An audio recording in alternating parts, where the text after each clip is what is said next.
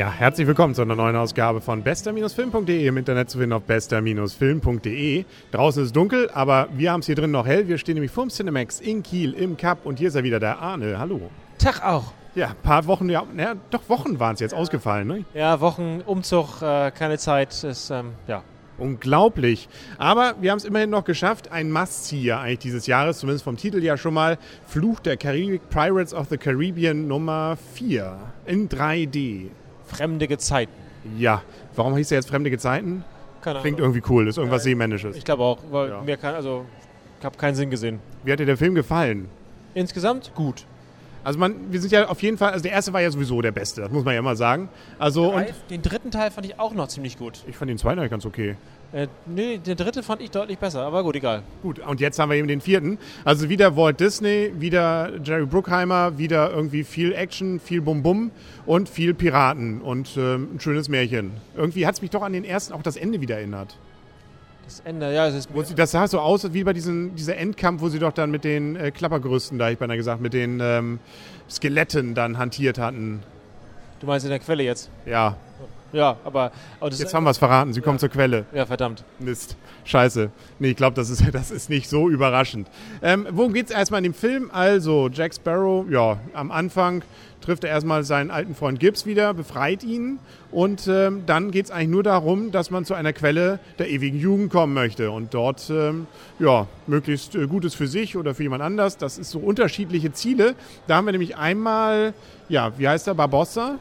Barbossa, ja. Dann hätten wir noch, ähm, wie heißt der Ober... Blackbeard. Blackbeard, der ist auch unterwegs mit einer anderen Truppe. Und dann haben wir noch die Spanier.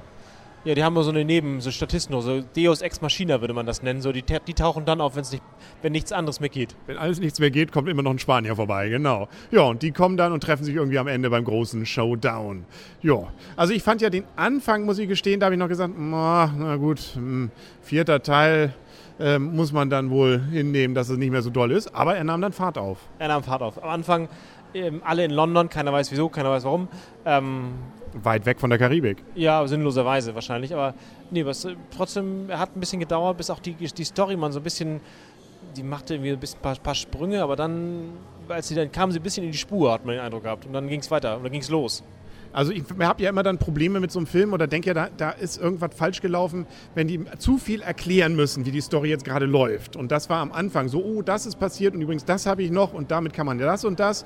Wenn sich das nicht so aus der Story ergibt oder so häppchenweise, sondern geballt dann so, wie ähm, was sie übrigens in der letzten Folge verpasst haben von Lost, ähm, dann äh, ja, stört mich das. Aber sobald sie Wasser sehen und sobald es auf Schiff geht, geht es richtig los. Und ich finde, richtig gut gelungen sind insbesondere die Meerjungfrauen. Ja, die sind richtig, erstens sehen sie natürlich richtig gut aus und zweitens sind es interessantes, Blöd nur, dass die Haare immer so komisch fallen. ja, die Haare fallen immer perfekt in zwei, zwei Strähnen. ähm, nein, aber sie ist eine, eine interessante, interessante, ja, wie soll man sagen, Monster, Kreaturen oder Typen, möchte, möchte ich fast sagen. Also, Typen für Frauen, ja, genau. Frauentypen. Also auf jeden Fall ähm, ist so dieses äh, Gut und Böse bei denen ziemlich gut geworden. Also das, äh, ja, ist ein Highlight. Man versteht sie, also man versteht so ein bisschen, Du verstehst die Meerjungfrauen? nee, Frauen. Frauen. Schön.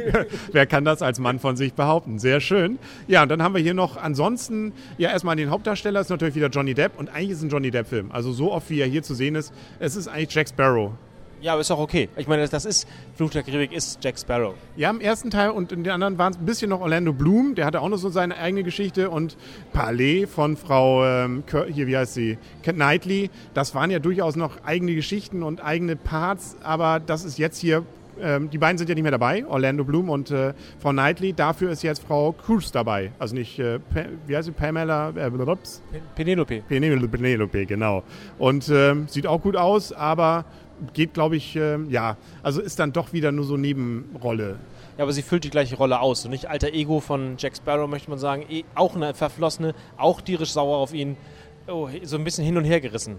Also er hat schon ein paar Lacher. Also muss man ja sagen, er geht auch wieder diese schön leicht nach hinten äh, gewölbte, tuntige Art ähm, und hat auch den einen oder anderen Spruch ganz gut drauf. Also nein, also er macht es wieder so wie immer. Also man freut sich, so alte Bekannte wiederzusehen, nämlich ihn. Genau, genau. Deswegen funktioniert der Film auch und deswegen ist es sicherlich nicht die größte Story, nicht der größte Film, aber es ist ein, wirklich ein guter Film und wenn man die ersten drei mochte, kann man den perfekt, das muss man ihn eigentlich sehen. Und ähm, 3D würde ich sagen, muss nicht. Also es gibt so ein, zwei Szenen, da fiel es mir auf. Ansonsten habe ich das Gefühl, dass er ähm, ja irgendwie doch ein 2D-Film war eigentlich. Ich bin, ja, ich bin ja meistens der Meinung, 3D die tut nicht Not. Ich habe zwischenzeitlich mal die Brille abgenommen. Oh, und wie war's? 2D. Okay. Ja, ich hatte es auch ein, zwei Mal probiert und gedacht, hm, okay, eigentlich müsste ich doch jetzt Doppelbilder sehen. Nee, also ähm, irgendwo kommt da mal so ein Messer raus oder so ein, so ein Schwert, okay und so. Also ja, aber ansonsten hm, war jetzt nicht so überzeugend. Da war der Haribo-Spott am Anfang noch am besten. Ja, gut, aber der war inhaltlich und storymäßig ein bisschen schwach. Und was schwach war, fand ich auch, dass man äh, wieder eine Pause zwischen hatte. Für einen Film, der gerade mal etwas und über 130 Minuten, 137 Minuten, glaube ich, hat. Ja, muss man nicht auch noch eine Viertelstunde Pause machen. Nee, finde ich genauso. Ätzend. Ja, also das hätte sogar meine Blase nur durchgehalten. Nun gut, dann muss ich jetzt eben nicht mehr. Hat auch seinen Vorteil. Kommen wir langsam zur Wertung von diesem Film und äh, du darfst anfangen. Sieben Punkte. Sieben, naja, für einen Must-See ist sieben ja fast schon relativ schlecht. Aber ich schließe mich dem an. Sieben Punkte, also kommt eben nicht an den ersten Teil ran. Ähm, der ist einfach genial. Also ja. der war einfach gut. Und bei dem Film hier, also was. Ich muss immer lachen, wenn ich an den, an den, an den Auftritt von Jack Sparrow am Anfang denke. Das ja, dass das Schiff unter ihm wegsackt. Cool. Das ist einfach genau. ultra cool. Und die Musik. Also die haben wir jetzt hier natürlich auch. Der Film wäre, glaube ich, nur, äh, wäre schon mal drei Punkte weniger, wenn die Musik nicht auch wieder dabei wäre. Aber sie ist wieder dabei. Das summt man jetzt, glaube ich, noch die ganze Nacht. Ja, das ist, also ich, ich stehe auf die Musik. Das finde ich, find ich cool. Also ich auch sieben, ähm, also da sind wir uns, glaube ich, einig. Und äh, für Freunde dieses Filmgenres ist es auf jeden Fall etwas, wo man nicht enttäuscht ist. Aber es ist auch nicht das äh, beste, der beste Film des Jahres, glaube ich. Nein, sicher nicht. Muss ja auch nicht. Nee, hoffentlich nicht. Nee. Mal gucken, was der nächste wird. X-Men kommt jetzt ja, ob das der beste Film des Jahres ist. So viel Werbung, wie dafür gemacht wird, das lässt sich immer nicht so gutes hoffen. Äh, ja, ich, ja, ich bin mit der Story. Ja, mal gucken. Also, wir werden ja auch sehen, denke ich mal. Natürlich. Und wo werden wir es berichten? Auf bester-film.de. Genau. Und dann stehen wir natürlich wieder vorm Cinemax in Kiel im Carp. Und äh, ja, wir werden uns jetzt langsam nach Hause mal aufmachen. Ich könnte schon fast wieder zur Arbeit gehen. So spät, glaube ich, hieß es. Naja. Naja, okay, ein bisschen Mitleid. Was machen wir nicht alles für unsere Hörer? Dann sagen auf Wiedersehen und auf Wiederhören, der Henry. Und Arne. Tschüss. Und tschüss.